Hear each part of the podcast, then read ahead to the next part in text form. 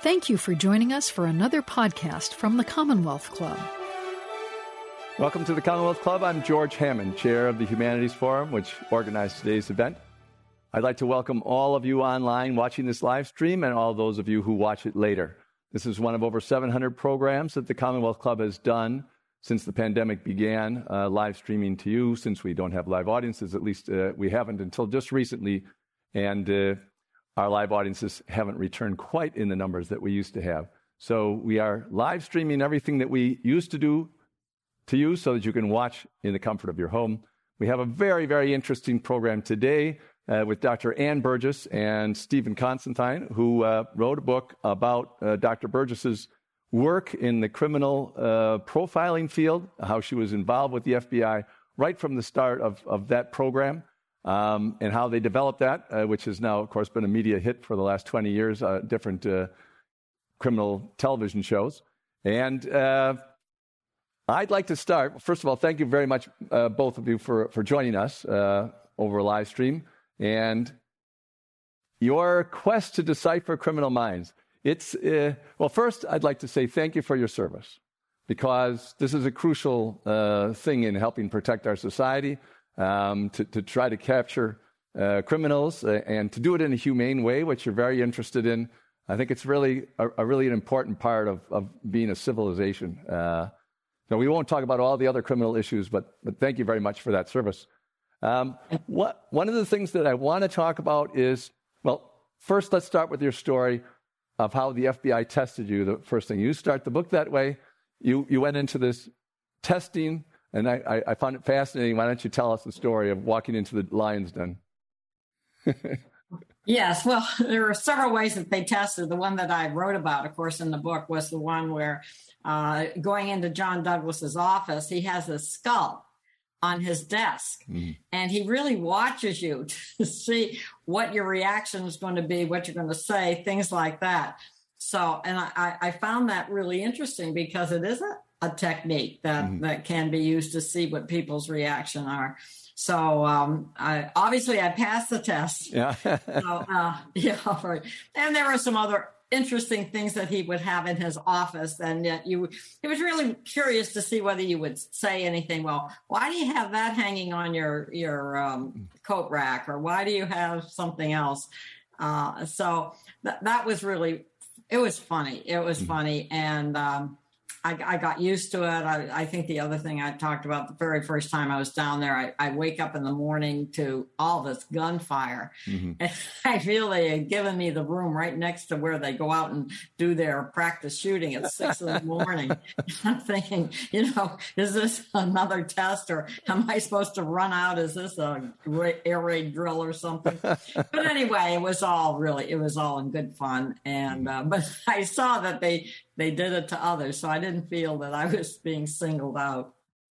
Well, it's fascinating because uh, for me, and uh, of course there's differences, but three chapters later, you talk about the one thing that struck you from all of the criminals, uh, all of the serial killers that you talked to, that the one thing that they all did in common was that they stared at you with great attention to see if you would squirm when they told you certain details. And there's a similarity there. I, I you know, of, of, of testing you, testing you to see how you react. And I, I'm, I'm curious. I know that there are differences, and, and you should you know maybe distinguish those two things. But it is interesting that the you know as if the male mind always wants to see the female mind squirm a little bit. Well, yes, that was, and of course, it was on these photographs that they had of the crime scenes, which were very, very, very real and very fright. I mean, they were uh, very disturbing. It's no other way of, of putting it.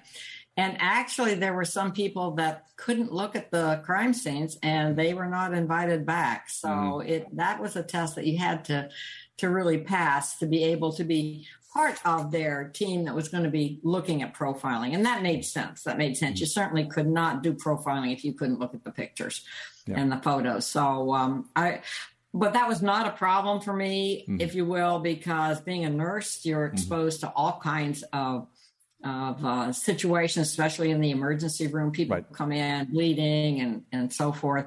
Of course, hopefully they're living, mm. but uh, still, it is, and you have to work on them. So you have to mm. do hands on for, for, those uh, yep. patients. So uh, I think that that really held me in good stead for handling the photographs. At least they didn't jump out at me or anything.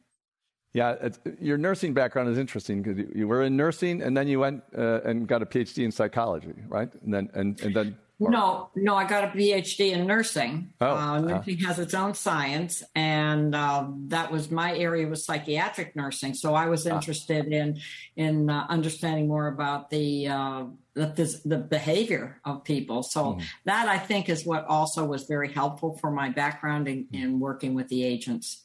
Did they have any other nurses involved on the FBI profiling team? I mean, was that something they looked for? Uh, not necessarily, but the first nurse that I met on the case of the little missing Ackerman mm-hmm. girl was a nurse who then went into the FBI. So mm-hmm. she had done it that way. Then I had the person that really put me in touch with the uh, behavioral science unit was Rita Connect, and she was a uh, a registered nurse first and then became a police officer. But she kept up her skills. She was, that's mm. why she knew about the uh, the article that we had had written but it's a good for your question. It's a good background to have.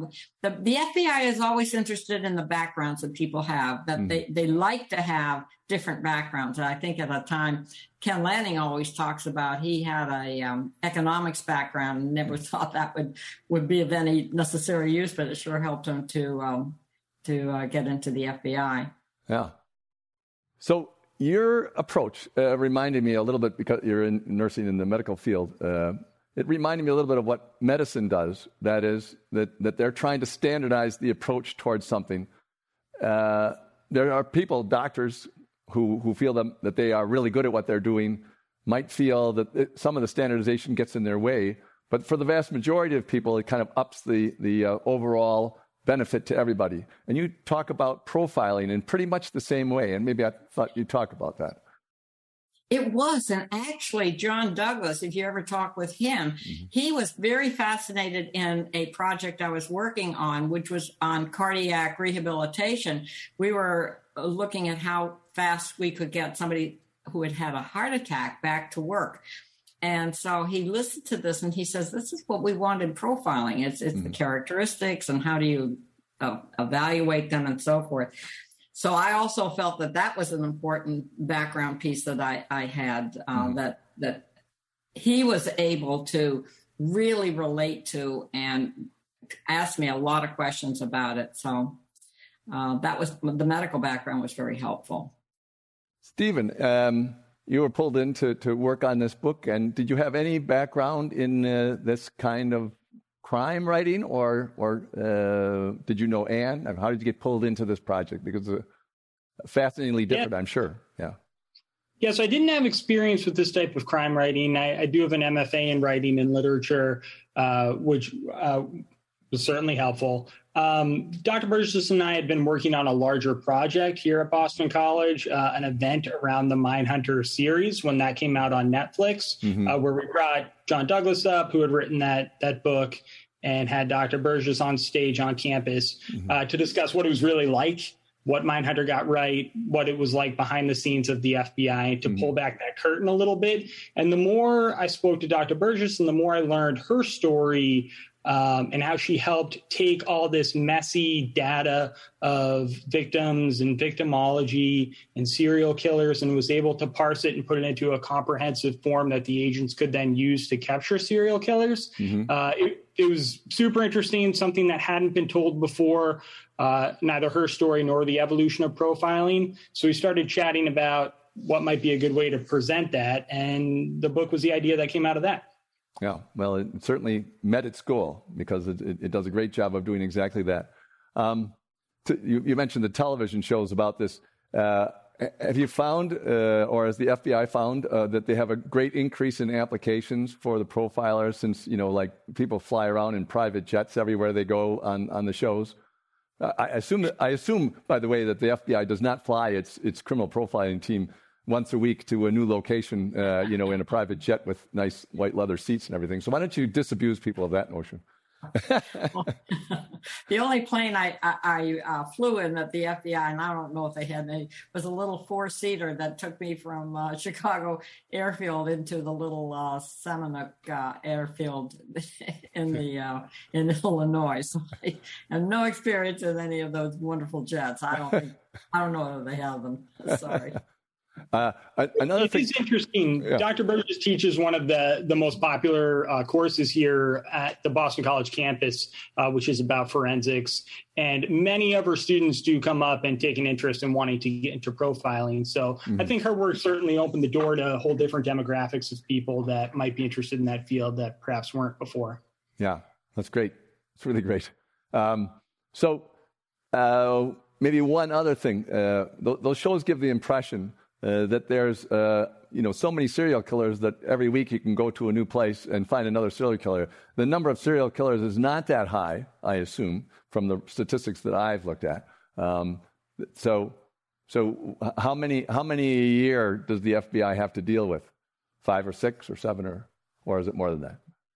Oh, they, they have more than that. They have profilers, coordinators, what they call them now, in every major FBI office in every state. Mm-hmm. So you're looking at a lot of um, uh, potential. And when they get a, a potential a serial killer, they really have to jump on it. Mm-hmm. So I, I I think that they're catching them faster. That's Mm-hmm. what we hope Yeah. is is happening. So that if they get and they've even de, it used to be three or more would make a serial killer, so to speak, Mm-hmm. and then they dropped it to two or more. They felt that you could they could understand the patterning better, or uh, uh, with only two, which might be making the difference. But I will say, just just for your, your audience's sake, there's a lot of unsolved cases. You know, mm-hmm. uh, the statistics are they only settle, they only catch about 64% in mm-hmm. each state. Mm-hmm. Well, that adds up over and over and over. So that's why they have so many unsolved uh, cases or cold cases, as they call them. Now, whether they are serial killers, we don't know, obviously. Right, right. Um, there was a case here in California not too long ago that they finally got somebody after many, many years, and he was already in his uh, 70s or something like that. Um, just was arrested last year. Um, so another part of the profiling um, is uh, there's a distinction between the criminal profiling that you do and then the, what people complain about, which is racial profiling, stopping people on the streets by the police and everything. Why don't you draw that distinction out so that the audience knows what you're aiming at with the profiling and this that this is a completely different thing. So this is not a racial issue, etc. No, and you're absolutely correct. And the, in the early beginning, that was a very uh, harsh criticism of the program. It had not, and, and we were a little astonished by it because in no way was the racial issue anything that that we had had had thought was going to be an issue, if you will. And we tried to clarify that this is all based on behavior that that's where it changed from the more psychological piece. We let the psychological piece go to the uh, other people that specialized in that, but the agents were very concerned that they teach their local law enforcement as well as their agents about behavior that had a very specific pattern to it. And that's where we focused on. So it was the profile would be uh, gender.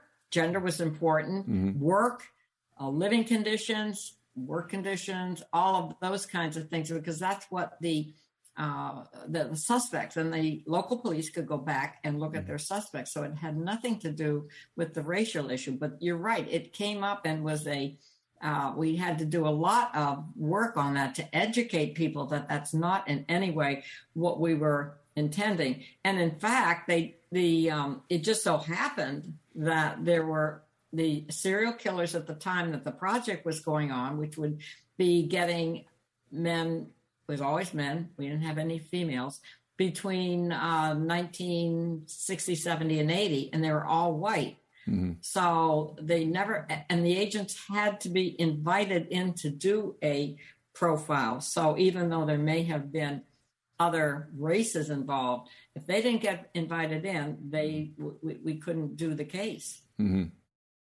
Yeah, it's a you know this is a different kind of profiling than just stopping people on the street and frisking them and all that kind of stuff. So Oh, it- right, right, yeah. right, right. So, um, the value of it. Uh, we'll, we'll talk a little bit more about some of the cases, but there's uh, one case that was from the 50s before you started to standardize this and everything the George Matetsky, Maretsky, Maretsky case, uh, the Mad Bomber, um, where, where a, an early version of this detective profiling uh, was able to say that if you, when you arrested him, he'd be wearing a double breasted suit that was buttoned. Okay, so now this is, this is what people have you know, from television that, that you can make these kind of predictions and they come true, and then you know you've got the right guy. So in this case, it actually happened that way. But why don't you draw the distinction now, as you did in the book? Because I think that's a crucial thing. Yeah. Right. Uh, that was the mad, uh, the mad bomber, the George Metesky case, mm and that was the profile that was given mm at that time, and uh, exactly as you read it. That was uh, now.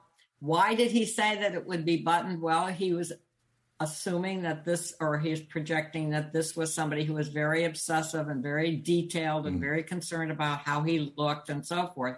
So it wouldn't be someone that was just uh, uh, didn't have a tie and all that on. So saying that it was buttoned, I think, was a very logical mm-hmm. behavioral kind of statement to make, and it turned out it was. I think in the case, what happened is they did go to his home uh, late at night, and he was in pajamas and they said he could go up and change and he did mm-hmm. and of course came down and that's where he had the uh, button uh, button vest and and so forth. Nice, nice, so they they hit it they hit it on on, on target. And yeah. some of the profiles will try to do that. It's a little tricky because if you're wrong of course they'll make a big deal out of it but it, it is uh, something that they have tried.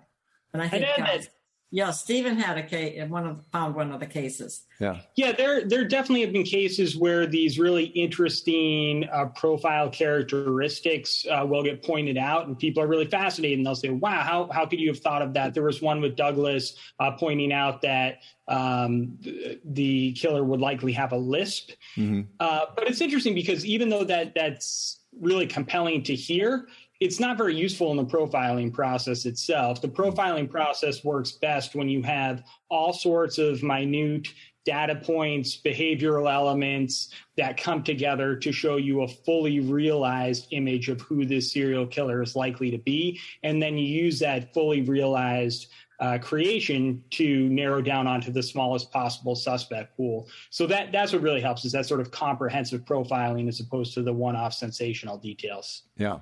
And, and the, I imagine that part of the process, since you're trying to standardize this, is, is to not make the net so small that you that people can work outside the net and and and uh, you actually uh, lose the criminal. I mean, you, you you miss the criminal because your net is too small. Uh, it's drawn too too small. Yeah. Absolutely, yeah, and that's why they do make more general kinds of statements. And then the local police take what they send to them and then they look over their list and say, aha, maybe we should go back and interview this person or that person. So yes, that's the, uh, that's the intent. We have a very interesting case like that. But I think what we should do before we get to some of the cases is uh, you have a couple slides and then there's uh, some interviews. There's two interviews.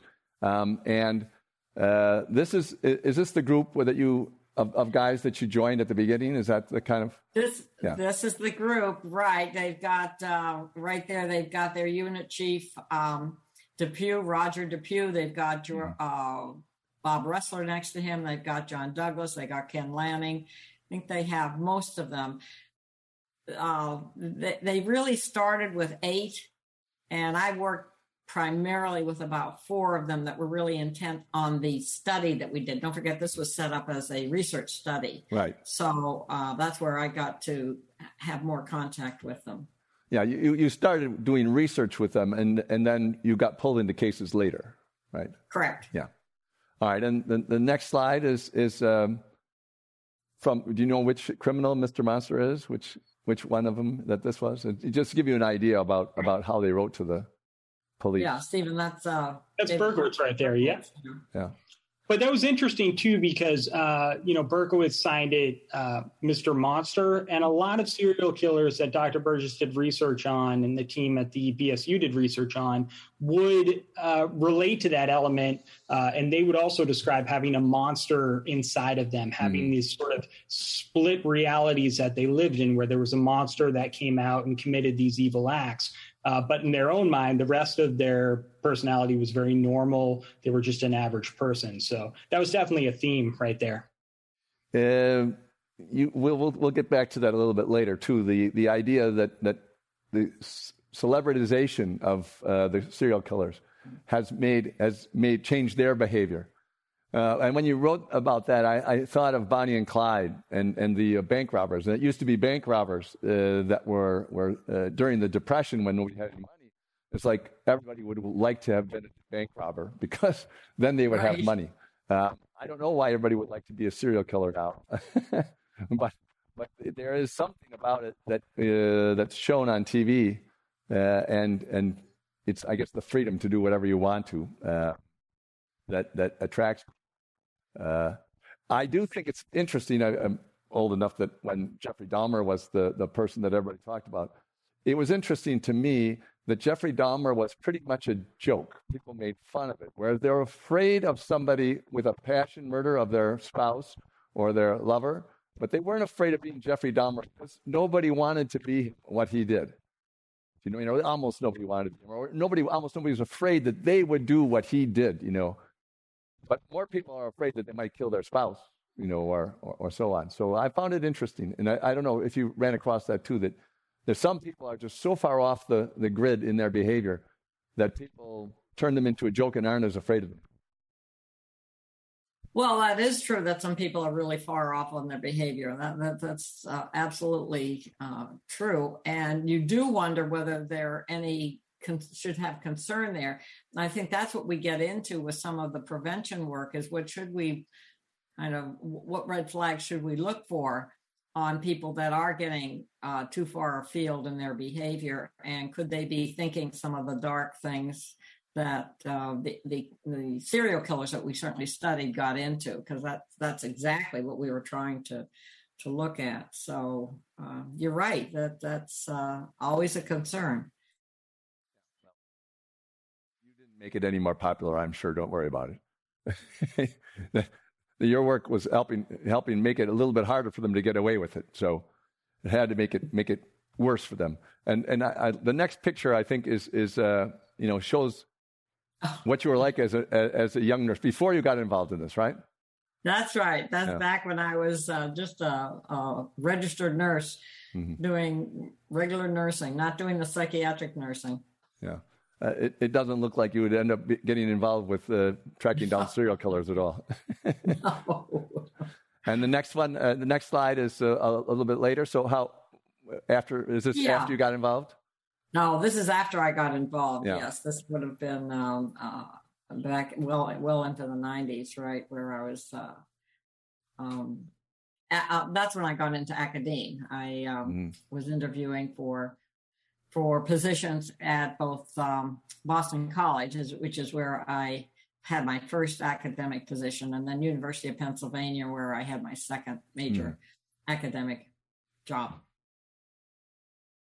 Well, uh, we have two clips of, of serial killers talking about what they did, and, and they're both interesting to show how they think about themselves. Um, and, and this is all part of your study. How do they think about themselves, and then how, how does their behavior reveal that so that you can that you can try to explain what it would be. So why don't we uh, play those two clips? They're, they're both only about a minute long or something like that, so our audience can see these people as people. So I'm trying to remember this from a long time ago, but another round had entered and exited that padding area. So there were three holes in that padding area that was head level with her. It was off to her right, to my left. She was moving about in the back quadrant there trying to avoid the shots. That wouldn't have happened. I, I realize if I'd never done it, it wouldn't have happened. But if well, my original intention was to make it very quick and neither one of them to be aware what was happening, and it was not to keep them from stopping the crime, it was to keep them from suffering. I had a real bad problem depriving people of their lives. It wasn't uh, the aspect of killing them, that was the aspect of possessing their bodies afterwards. So it was almost a, after an effect evicting someone from their human body. And I'm sorry it sounds so cold, but that's about what it analogizes to. At what point do you feel that you lost the control that you know that that led ultimately to the deaths? What would be different in each case? Yeah, each one is is varied. Huh? Yeah. Some uh, just. Uh, for an example, with Shona Hawk, Shona and I sat down for probably an hour, just talked, laughed. Mm-hmm. I got ready to leave, got up, and, and as we customarily did, we gave each other a hug and a kiss. Mm-hmm. But this particular time, when we embraced, mm-hmm. that's when that's when that switch was flipped. That that that monster came out, and it was was over. Whereas uh, the attack on um, Felicity Jumper, mm-hmm. as soon as I came in the house, bam, mm-hmm. it was on her. Now, these these two uh, men. Um, one of the first one, uh, Kemper, uh, would dismember the bodies afterwards, right? Uh, he, that's that's yes. what he was known for. And the second one, surprised, I mean, they weren't looking for somebody. He, he knew his coworkers, he knew friends and uh, family. He killed people that he knew well. Unusual case. So we'll, we'll go back to his case. I want to end sort of with his case because it's, it's got so many interesting elements in it. But I'd like to back up to uh, a case from the Bay Area actually, the, the, the uh, cheerleader case, or, or uh, whatever they call it, um, where a 15 year old girl uh, killed another one. And it, it, was a single incident, it wasn't a, a, serial killer. But your profiling said something about the, the potential killer, which allowed them to catch her. And it, why don't you tell that story? Because it was set right in, in Orinda, uh, here in the Bay Area. Uh, and of course, it's still a well known story. It's the 35 years later, or whatever, 25 years later. Right. Um, that was very important because the when the FBI got called in, it, it, went cold for about six months. They they had mm-hmm. potential suspects, but they just weren't um, coming up with anyone solid, and they had polygraphed all of the ones that they were concerned about because they had lots of information. They had witnesses that had seen the uh, person who had shot the young girl. They saw her car. Uh, so that that those are two very good things, and they certainly felt that she had to have lived in the area. Hmm. So it became the what what happened is they sent the case to to Quantico hmm. to the behavioral science unit to be profiled. They did the profile, and when they sent it back, that's when it said, "Well, we interviewed someone just like you know, like you're hmm. saying." But she passed the polygraph. And so then it became an issue of we better find, the agent said they better find out what questions were asked, why she might have passed it, et cetera, et cetera. So they did that, realized that the right questions weren't asked, mm-hmm. that they really should bring her back in and polygraph her again with someone that, with one of the FBI polygraphers, which they did. Mm-hmm. And that turned into not only was that, uh, it was over a three hour interview, and she, the, the young uh, suspect had uh, really uh, developed a relationship with the polygrapher. Mm-hmm. And that, uh, at one point, she turns to him and says, You think I did it, mm-hmm. didn't you? Mm-hmm. And he said, Yes. Mm-hmm. And with that, she goes home, and that's when she leaves the note for her mother that she had had done this. Mm-hmm. So it become uh, it was a very different kind of use of the poly of the uh, profile mm-hmm. to inspect and see whether they had used some strategies in, in, that hadn't worked. So that was very useful. The other thing is it was a female on female. Mm-hmm. Uh, we hadn't done cases like that. It was very important for us to see whether the profiling method would work. Mm-hmm. Again, with not only female uh, offender and potential suspect, but um, that the uh, that they were teenagers. They were young, mm-hmm. and most of the cases they were profiling were men, usually in their early twenties, etc. Mm-hmm. I just I, I would add that uh, one of the reasons that case in particular, even though it was just a, a one-off case, was so important for the profiling process and its evolution. And one of the reasons we wanted to include it in the book was uh, because up until that point, as Dr. Burgess said earlier, uh, serial killers that the FBI went after were all white, were all males, you know, 20s and 30s. And in fact, all the profilers at that point were white men as well. And Dr. Burgess, being the only woman on the team, always had a sense of, you know, who's missing from this table, whose perspective aren't we getting? Hmm. Because if the idea of profiling is to be able to think your way into a serial killer's head, you need different dynamics, different backgrounds to be able to do so. And this case showed that profiling could work on uh, somebody outside of that original case study. And it ended up uh, sort of justifying profile to a degree in the eyes of the FBI. And the team ended up getting more resources and more agents after that to go after a wider demographic of killers. Yeah, and so it went from serial killers uh, focusing to, to even just one-off murders. How far off has, uh, how far afield has profiling gone now? I mean, is it is it useful in petty theft? I mean, it might not be worth the time and effort, but can you, if someone is a a, a thief with a certain way of doing things and so on, can you can you profile them and, and help them catch, or, or is that is it not been applied like that yet? No, it has been. In fact, they were doing it at the time. I'd be sitting in John Douglas's office or Bob Ressler, and a call would come in. They did an enormous amount of telephone uh, intervention, if you will. It would be on threats uh, mm. people, uh, owners of stores or owners of banks, they said we there's a threat on the bathroom wall. Someone's going to be killed. Mm. What do we do? How do we how do we uh, figure it out? And that's where they would profile. So it was used very much with other kinds of cases, mm. not just the serial killing.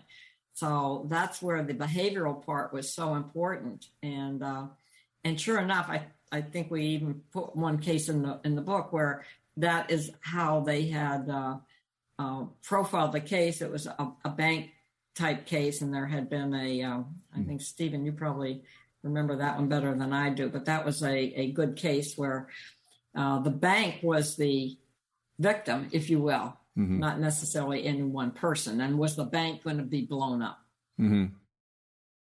Yeah, it, it's a. Uh by by being so useful, you you got a lot more money, um, and and uh, I mean the FBI did, and then the FBI uh, department grew. When you grew above the specialists that were working on this, were there more mistakes? Were there were there times when when uh, you you profiled something and we, you never never found anybody, and you wondered whether the profile was too small or? It's, it's easy to talk about. I mean, there's so many successes, but, but I think when you apply something as a standard, you have to kind of understand what the downside is too. So. Absolutely. They they made it very clear from the beginning that they were not going to be hitting on all cases. Absolutely. Yeah. They would do their best. Um, they made that clear in their when they sent the, the, two or three page profile that it was just a uh, another resource for the local law enforcement to look at. Mm-hmm. And I think we do put in the book one where it was uh, it, it was not profiled in a way that was helpful initially. Mm-hmm. So uh, we we wanted to include that. Mm-hmm. Now, the other point that you make, I think, is important is who trains them. Mm-hmm. I always said anyone that was trained by Ressler or Douglas was very, very, very good because they had been trained by the best. And they were, Douglas and, and Ressler were very demanding in terms of how they would get it. So we had, uh, I think by the time I finished the project, it was up to the third generation. So we had the first generation that I worked with exclusively, and then the second, and then the third. They were all trained by either Bob Ressler or John Douglas. But once Douglas uh, retired, then it went to the, the it, I don't know how it went from there because obviously I wasn't there. So mm-hmm. you always have to look at who has trained the person. I think that's always in any discipline very, very important. Any, yeah any discipline.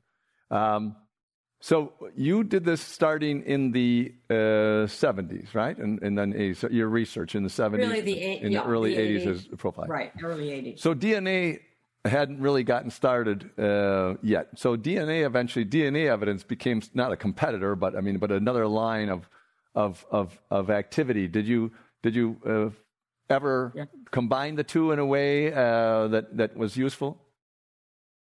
Well, some of the cases we had uh, some kind of forensics on, not necessarily as as uh, specified as today, but they had the groupings. You still had blood groupings, and they had some things that they could point to. But where where I think forensics has made such an impact is is excluding people. Sometimes they would have someone they thought absolutely was it, and they run the forensics, and it wasn't. So it, they would read.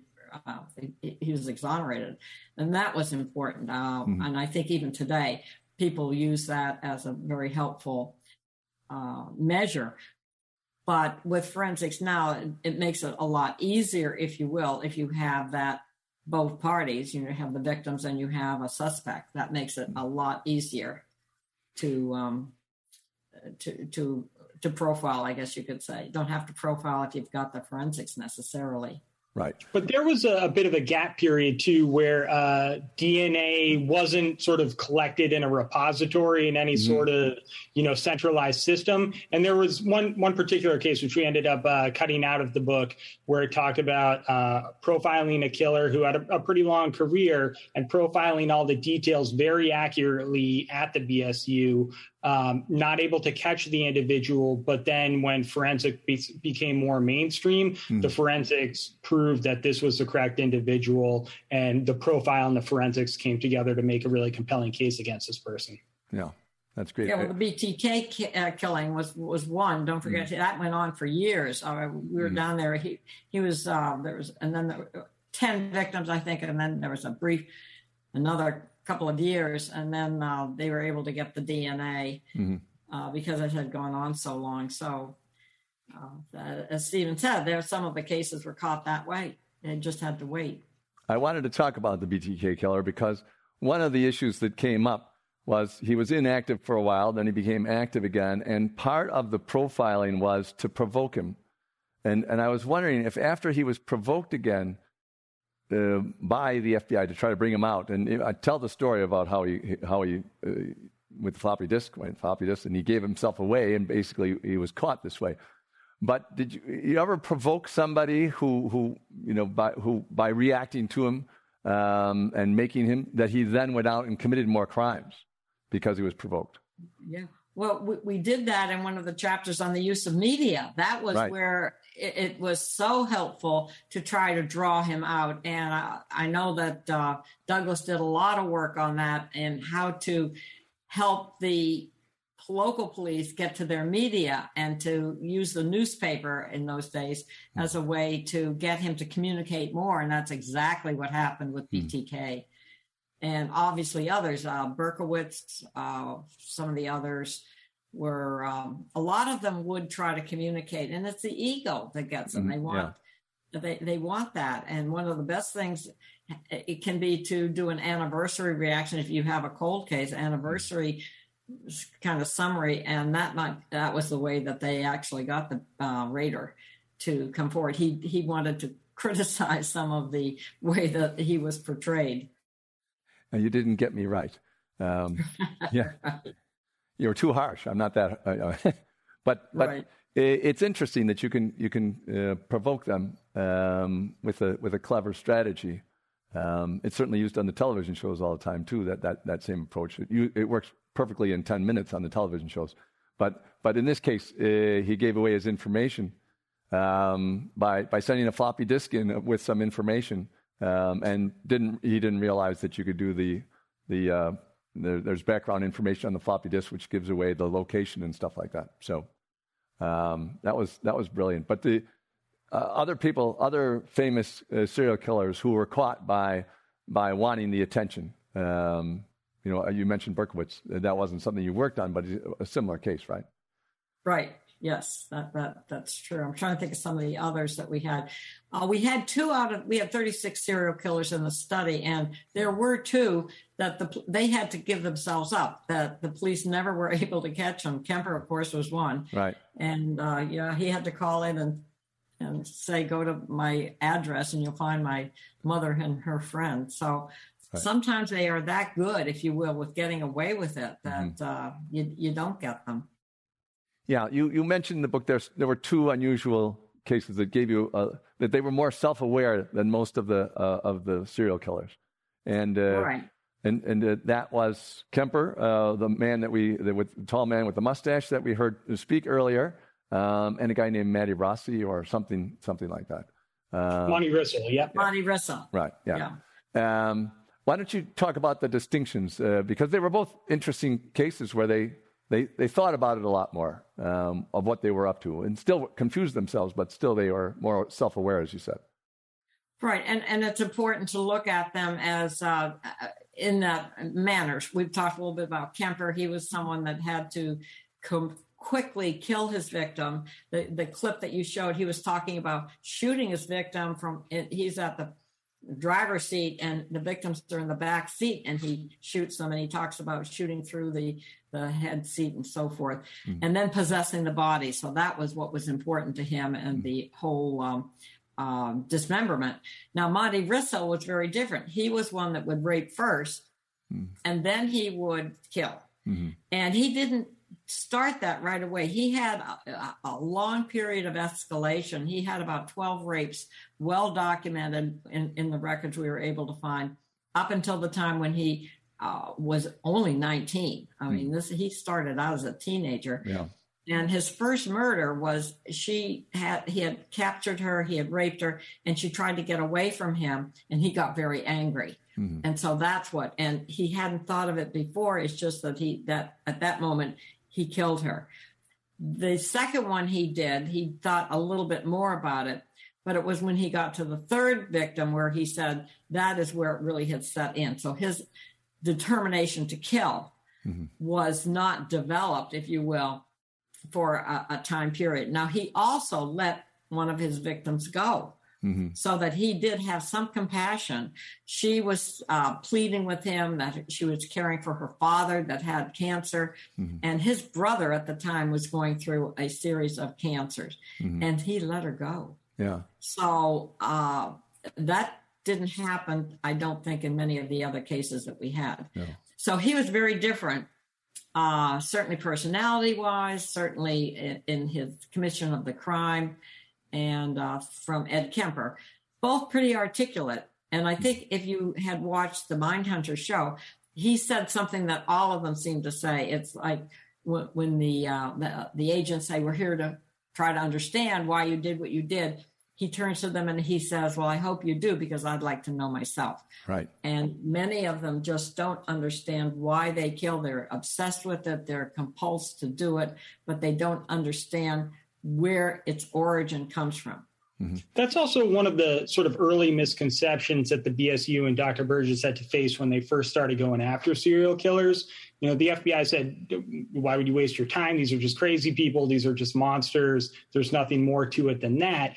But I think through the research that Dr. Burgess did, uh, you know, she found and that, that these killers were very complex individuals. They could be empathetic, they could be charming. They understood uh, reality very well, but they just also had this element of fantasy that they rehearsed over and over in their heads to the point that that fantasy became more important than reality itself. It became something that was almost sacred. So they had to constantly go towards that fantasy until they uh, tried to make it something that was perfectly realized in in the real world.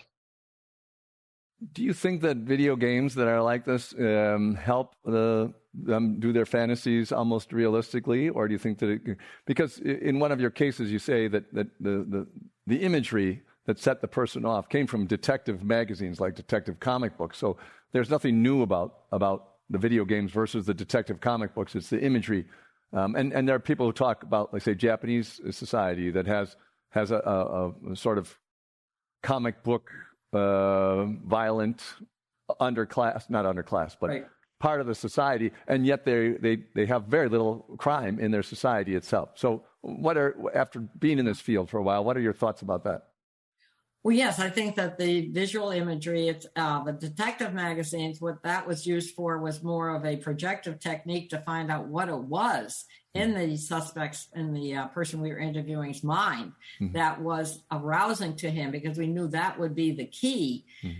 Uh, and he does say, one of the videos that you you shown, he did say that there were times when he would just touch the victim, he knew her and so forth, but he just was compelled to kill her. Mm-hmm that it just took that and that had to have come from somewhere and so using the detective magazines to try to narrow down more specifically was very very helpful mm-hmm. Well, let's talk a little bit about um, Henry Louis Wallace, the second uh, video clip. Uh, he said some very, very fascinating things um, that, that you recorded in the book. Uh, one of them was that he, he wasn't really inside of himself, that he was hovered above himself, and that it took two hours sometimes afterwards to come back down. So he hovered above himself while he was doing this. I, am sure you're aware that, that uh, NDEs, uh, near death experiences, people describe almost exactly the same experience. So, and, and, and, and of course, there's also this whole tradition of uh, yogis in India and, and uh, Buddhist monks in other places trying to get to that state of mind, which this guy was in when he committed uh, his, his killings, um, which is a fascinating, you know, difference. And he, he, he was the one who killed his friends. Another odd thing, you know, and his, uh, his, his coworkers. Yes and and what you're describing uh, it, there's a technical term it's almost like a dissociative state right. where they go out of themselves if you will and that's exactly what he described mm-hmm. and I, I, think you said it perfectly it's uh, it's that super state or that altered state i call it an altered state mm-hmm. where they're looking down at at the at obviously at the victim and acting and not totally aware themselves of what's going on. So that is something that others have said, other suspects have said, or other killers have said. And we really need to understand that. And I think that the question is, well, how do they get into that state? What is it that gets them there? Is it just being in the in the situation with the victim, or sometimes it can be because of drugs mm-hmm. um, that can change a person's state of mind. Uh, we know that, and I think in that case that was part of it.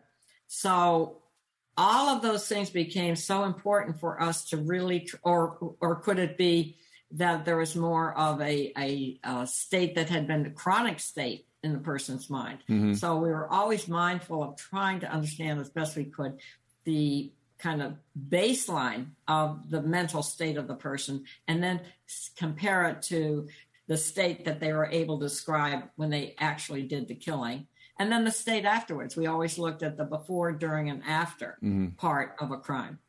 You, you mentioned in the book, uh, I'm going to come back to that in a second, but you mentioned in the book that uh, for a lot of the killers, it's not the killing that's important, it's the rituals afterwards, as if yes. it's setting up for a ritual. Um, it's setting up for a ritual. It can be before, too, mm-hmm. and it can be after. Mm-hmm. Yeah. I want to bring in uh, every other culture, you know, from ancient times, but but there was a lot of ritual killing um, that that took place uh, for the last couple thousand years. I mean, it's, it's, it's been minor for the last couple hundred years, you know, from society, but there were lots of ritual killings. That that was a big part of of how people dealt with uh, with their relationship with the universe, or however they want to put it. Um, and uh, those, uh, I mean, if Carl Jung is right at all, some of those imageries uh, must be still in us, and some people may be afflicted by them. Who knows? But, but the big, the big question for me about this is, you know, you, you, you identify this, and as you said, it's not just this one serial killer, but other ones with this dissociative state, and then there are thousands or even millions of people in, in, in uh, trying to pursue this as a spiritual goal to get into a dissociative state so that they're their universe goes along and they just accept the universe and witness it. it, it there, there's plenty of descriptions, not only in Carlos Castaneda with the drugs, but, but in, in uh, Buddhism and, and Hinduism, as the state that you're trying to aim for to prove that you are a spiritual being. I, I find that fascinating that they're the same experience. Um, and and yes. maybe we'll figure that out in the next couple hundred years.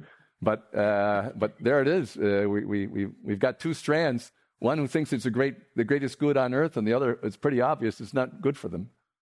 Uh, I think one of the one of the points that Dr. Burgess, uh, you, you, know, made pretty clear to me too was that it is this ritualistic element. Mm-hmm. If you're thinking about this one fantasy, this one concept over and over and over again, you, you know, that does become sacred to you, and that is uh, a vehicle that will elevate you to what you think is a higher state. Mm-hmm. Uh, so, you know, for these killers, they just they got stuck in this way of thinking, this mm. very patterned way of thinking, and that's what uh, sort of led them down the path that they ended up on.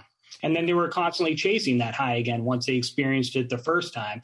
You know, either they they weren't able to live out that fantasy as perfectly as they'd originally imagined it, or the high wore off and so they had to go and kill again so there are those elements too that are pretty similar to what you're talking about in um, sort of sort of elevating consciousness capacity and i think it's uh, that's just a fascinating part of, of, of the book um, because it, it, certainly makes it human because it's a, an attempt at something. And this is the negative part of it. I mean we people who study it realize there's a whole spectrum for almost everything that we do. There's there's wonderful uh, romantic sexual behavior, and there's absolutely awful, uh, you know, cruel sexual behavior. It's almost like all of our actions are neutral, and, and what we bring to it psychologically uh, gives it almost all of its meaning. But but there we are. Um, and uh, I'd like to remind our audience that if you have any questions for either Ann or Stephen, uh, that you can send them in uh, through the chat room. But there are a couple in already, and not too unpredictably, one of the first ones is uh, which is your favorite uh, criminal uh, detective on TV? who who do you think who do you think does this the best as far as the TV goes? Any or or, or can you not stand watching the shows? yeah, I don't have time. I don't know if I have a a favorite. Um, I don't have a favorite. Steven, you seem, you seem to get along better with the real life versions of them. right, right. I've dealt with more of the real life versions. Right. Yeah. well, here's another question.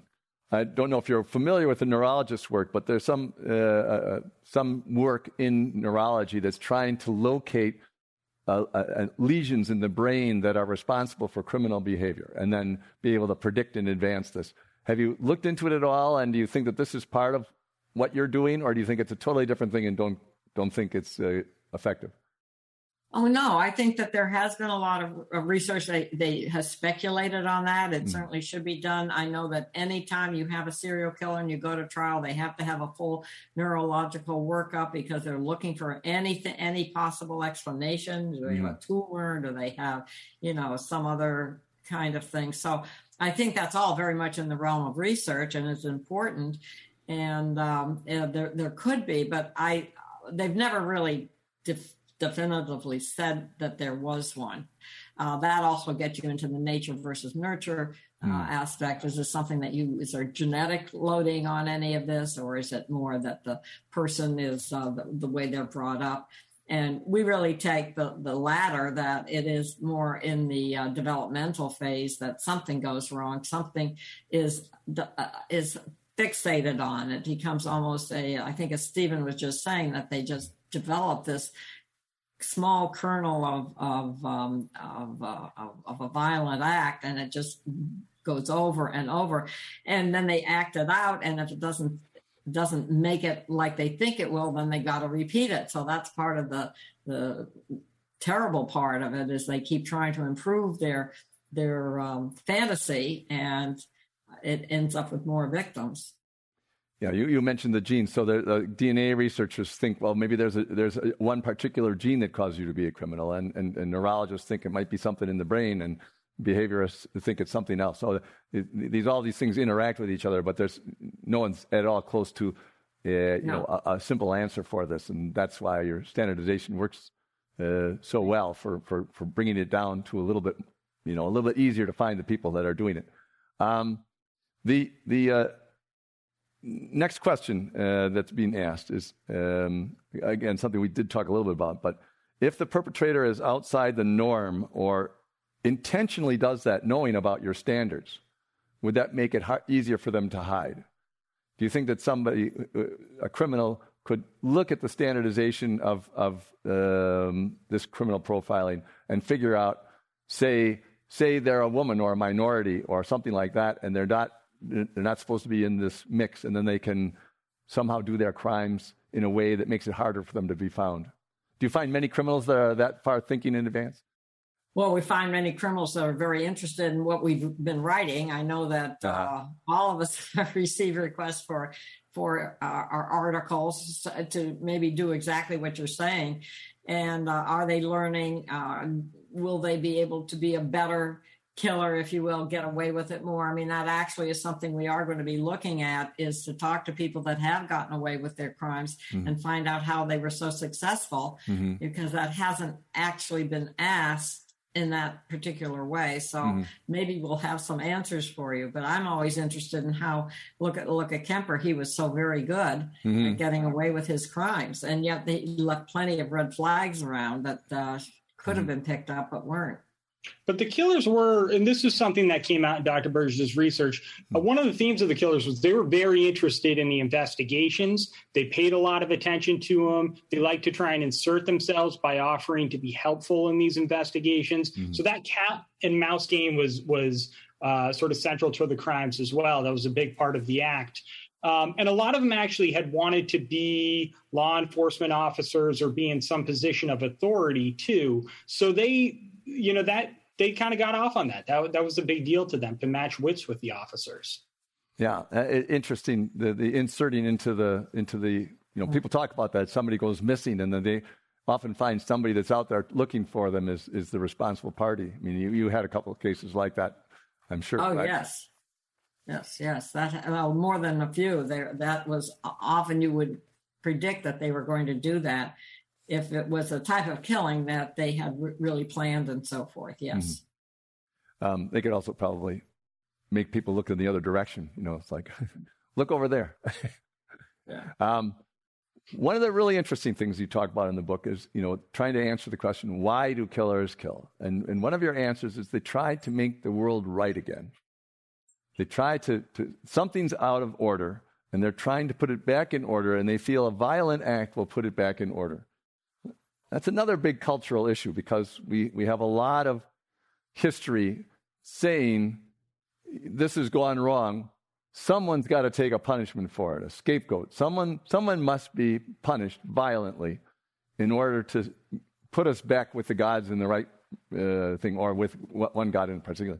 So this is, even, even if people aren't religious, it's part of culture to think that somehow, I mean, just like uh, the idea of of spanking children, that that will make things right. Or, or that if someone has done something terrible, we should torture them um, in order to get the right answers out of them. It's, it's, it's built, not built into our, our, uh, us, I think, inherently, but it's been a big part of our cultures. And so um, it makes it a little easier to understand them, the, the, the serial murderers, when they say, I did this to make the world right again. You want to talk about that? Because it's just a weird, it makes it sound so weird what we do. Right. It, it, it, makes it sound a little counterintuitive, but also you wonder if that has happened to them. And so they're then repeating that to try to rebalance things, as you say, mm-hmm. that that could be going on. Because we do know that there's been a lot of um, in their histories, they can have some pretty bad experiences. Yeah. So that that can be part of the the, the answer there. Um, but their thinking, you can see where their thinking is uh, certainly flawed at certain levels. Mm-hmm. Yeah, that, I mean that was interesting. There were a lot of cases. Uh, the Joubert case comes to mind where something traumatic happened to this killer uh, early in their life, and oftentimes the victims then would match uh, their age when they experienced that traumatic event. Mm-hmm. And so it's almost like they're trying to go back and set things right by forcing other people through that same experience to make things equal as a way of resetting hmm. uh, to sort of take back that moment by doing it to someone else and it goes back to this fundamental element that is you know true to all of them is is this idea of control to taking back control to having control and they would do that with their victims they would try and do that in the interviews with the profilers by trying to test them to see if they truly knew the story of the the crime. Mm-hmm. Uh, so you know, I think, and, and, it's like you said, in cultures at large, you know, sacrificing someone so that there will be rain mm-hmm. is an element of control, and that that's mm-hmm. that was really consistent. In your quiet moments, did you ever think we have to change this part of our entire culture about about sacrificing something to to to to uh, put things right in order to put an end to this kind of attitude that people have? I mean, I don't think that it would. It would take such a long time for any kind of shift like that at all. But mm. It's well, we certainly have to do something because murder rates are going up. Yeah, um, I'm not sure they're uh, serial murders. Different, you know, there are different types. Uh, obviously, we know there are different motives to murder, but mm. uh, it is a the violence in our society is certainly people have to be concerned about it. Do you feel that this is a, another side effect? But we, we bring the pandemic into almost everything nowadays. But do you think that people being locked down, not living their normal lives and everything, that the frustrations of all that has is contributing to the rise in uh, in the violence and the murder rate and everything? Um, I haven't seen any evidence of that, but it certainly is something to look at. Uh, I think that the types, those types of, of murders are. I'm not sure that I'm seeing that as a motive. Mm-hmm. So I'd have to see more on the statistics of uh, why why we're seeing like what 25 percent in some cities. Mm-hmm. Yeah, yeah, yeah. Good the first question. big increase in decades, right? Um, yes, yes. So we have a question from uh, someone in the audience, Marcia Maitre. Uh, she said, "Does the BSU ever work with forensic genealogists?" You know this this idea. You did oh, have that... you did have a case like that in your book, so. Yeah, yeah. very interesting. A question. Yeah, that's a new area. I yeah, mean, that's one to get into. It's really uh, uh, very very interesting. They yeah they did try that on. It wasn't really exactly that the BTK case mm-hmm. where they used the um, daughter's DNA. But that's a great area. Look at they've had a couple of real successes in that area. Mm-hmm. So uh, I'm going to be watching it. Yeah, yeah. you, uh, why don't you explain for the audience that doesn't know what that is? But it, it's it's like tracking down the DNA uh, through oh. through uh, genealogical things, and it's scaring people who who've all had their you know uh, oh, right. genes done by these things that, that, that all the information might get one of their cousins uh, end up right. in jail, right? right. Well, they've they've warned people about that. I know when this all this uh, uh, uh genealogy came out, uh, or you could send your DNA in, and they would do all this to it. So they did warn warn people, hmm. and uh, they have found out that the DNA. well, first of all, mitochondrial DNA is where it's transferred by the mother, so hmm. that that we've realized. But then this is using other family members, using going to the family tree and seeing if any brothers or cousins or aunts or uncles or whatever could be a uh, possible match for the DNA. And it's, as I said, it's, it, they've hit on some cases.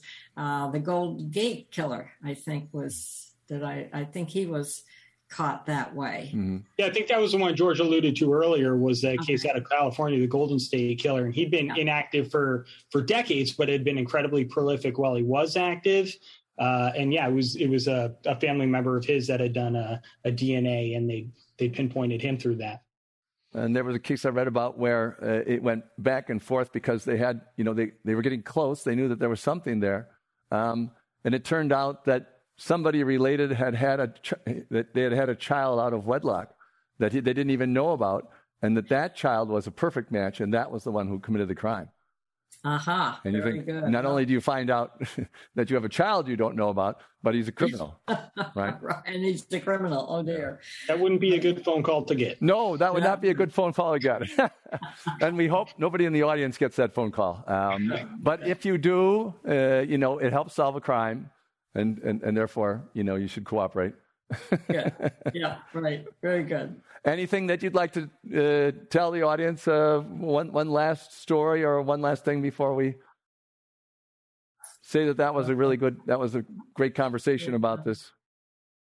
Anything you'd like to tell? Any, any one person that stands out where you felt that person, if not for just like a little bit of a move over in one direction, that person could have lived a normal life instead of a serial killer life? Were there any ones that just really affected you that way? Yeah, so I think that that, that is very important that, that if there had been somebody in the family situation that had been able to support, be a, a good mentor too, I think would have made a big difference. Mm. Uh, many of these uh, serial killers had the absent father. We found that out, had the absent father, so they didn't have a male authority figure that would be able to kind of keep them on track. So I, I think that uh, there were a lot of situations that might have turned out very differently if there had been someone in the family and that's why we try to say to the child of the um, developmental aspect and the social networks are really important resources for kids to grow up so that we don't have, mm. uh, we aren't growing any serial killers, so to speak. And we try to keep the victimization. The other thing is, of course, to try to do all we can to understand what, how this happens so that we can prevent um, more victims. Our whole theory was to try to show how we could prevent more victims, and mm. and then you would have obviously no less fewer serial killers. Right. I'd add too that one of one of the uh, important things to Dr. Burgess when we first started on this project uh, was keeping in mind the victim. Uh, you know, a lot of uh, stories about serial killers, pop culture, TV shows sensationalizes them to a degree. And Dr. Burgess made it very clear that she wanted this book to speak for the victims. And and I'll let you say a little more about that, Dr. Burgess. Mm-hmm. Yeah, well, the victim is often very forgotten. I mean, how many, you know, the serial killers, how many can you tell me their victims' names? No, it's lucky if they can remember any. Mm. And yet there have been many, many victims. So we've always tried to impress upon that. And the family is very important, the victim's family, but not to forget the killer's family. Mm-hmm. They too suffer in their own way of having raised uh, or lived with a serial killer. So the families are something that we we need to put more attention to, whether it be the victim's family or the offender's family. Yeah, and I mean you, you you focus on that in your book too at the end, and I think that's just wonderful. But you also mentioned that the profiling that you did, you don't only profile the the, the scene, you profile the victims, and that yes. that helps that helps uh, solve the crime too. I, I found that fascinating.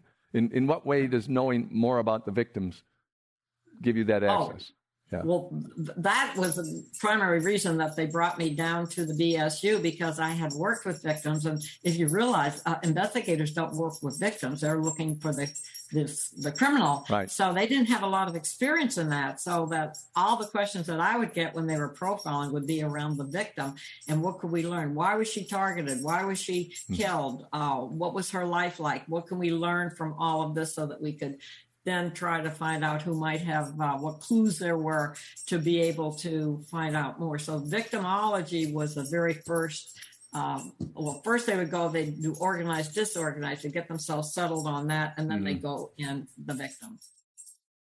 Well, we can't turn back the clock and, and dis- disallow divorce anymore. And we can't, I'm, I'm sure, uh, although there could be a more conservative time in the future that does that, to say fathers have to stay home. You know, I mean, make that, make that the rule again because so many criminals have that absent father yeah. uh, problem, et cetera, et cetera. So that's not the solution.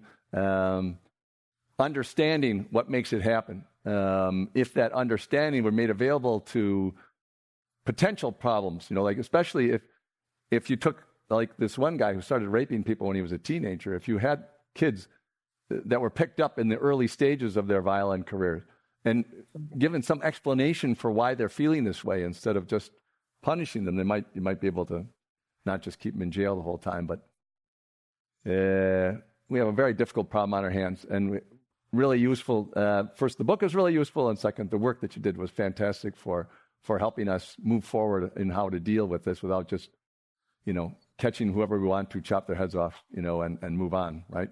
We have to do it in a more civilized way. So, thank you again, and it was great talking with both of you. And so ends another event at the Commonwealth Club in its 119th year of enlightened discussion. Thank you very much for joining us. We hope we'll see you again. You've been listening to the Commonwealth Club of California. Hear thousands of our podcasts on Apple Podcasts, Google Play, and Stitcher. If you like what you've heard, please consider supporting our work and help us bring 500 programs a year to listeners like you. Go to commonwealthclub.org/donate. Think your way around the world with our travel programs to exciting domestic and international destinations. And when you're in the Bay Area, please join us live at our events. Thank you for listening and for your support.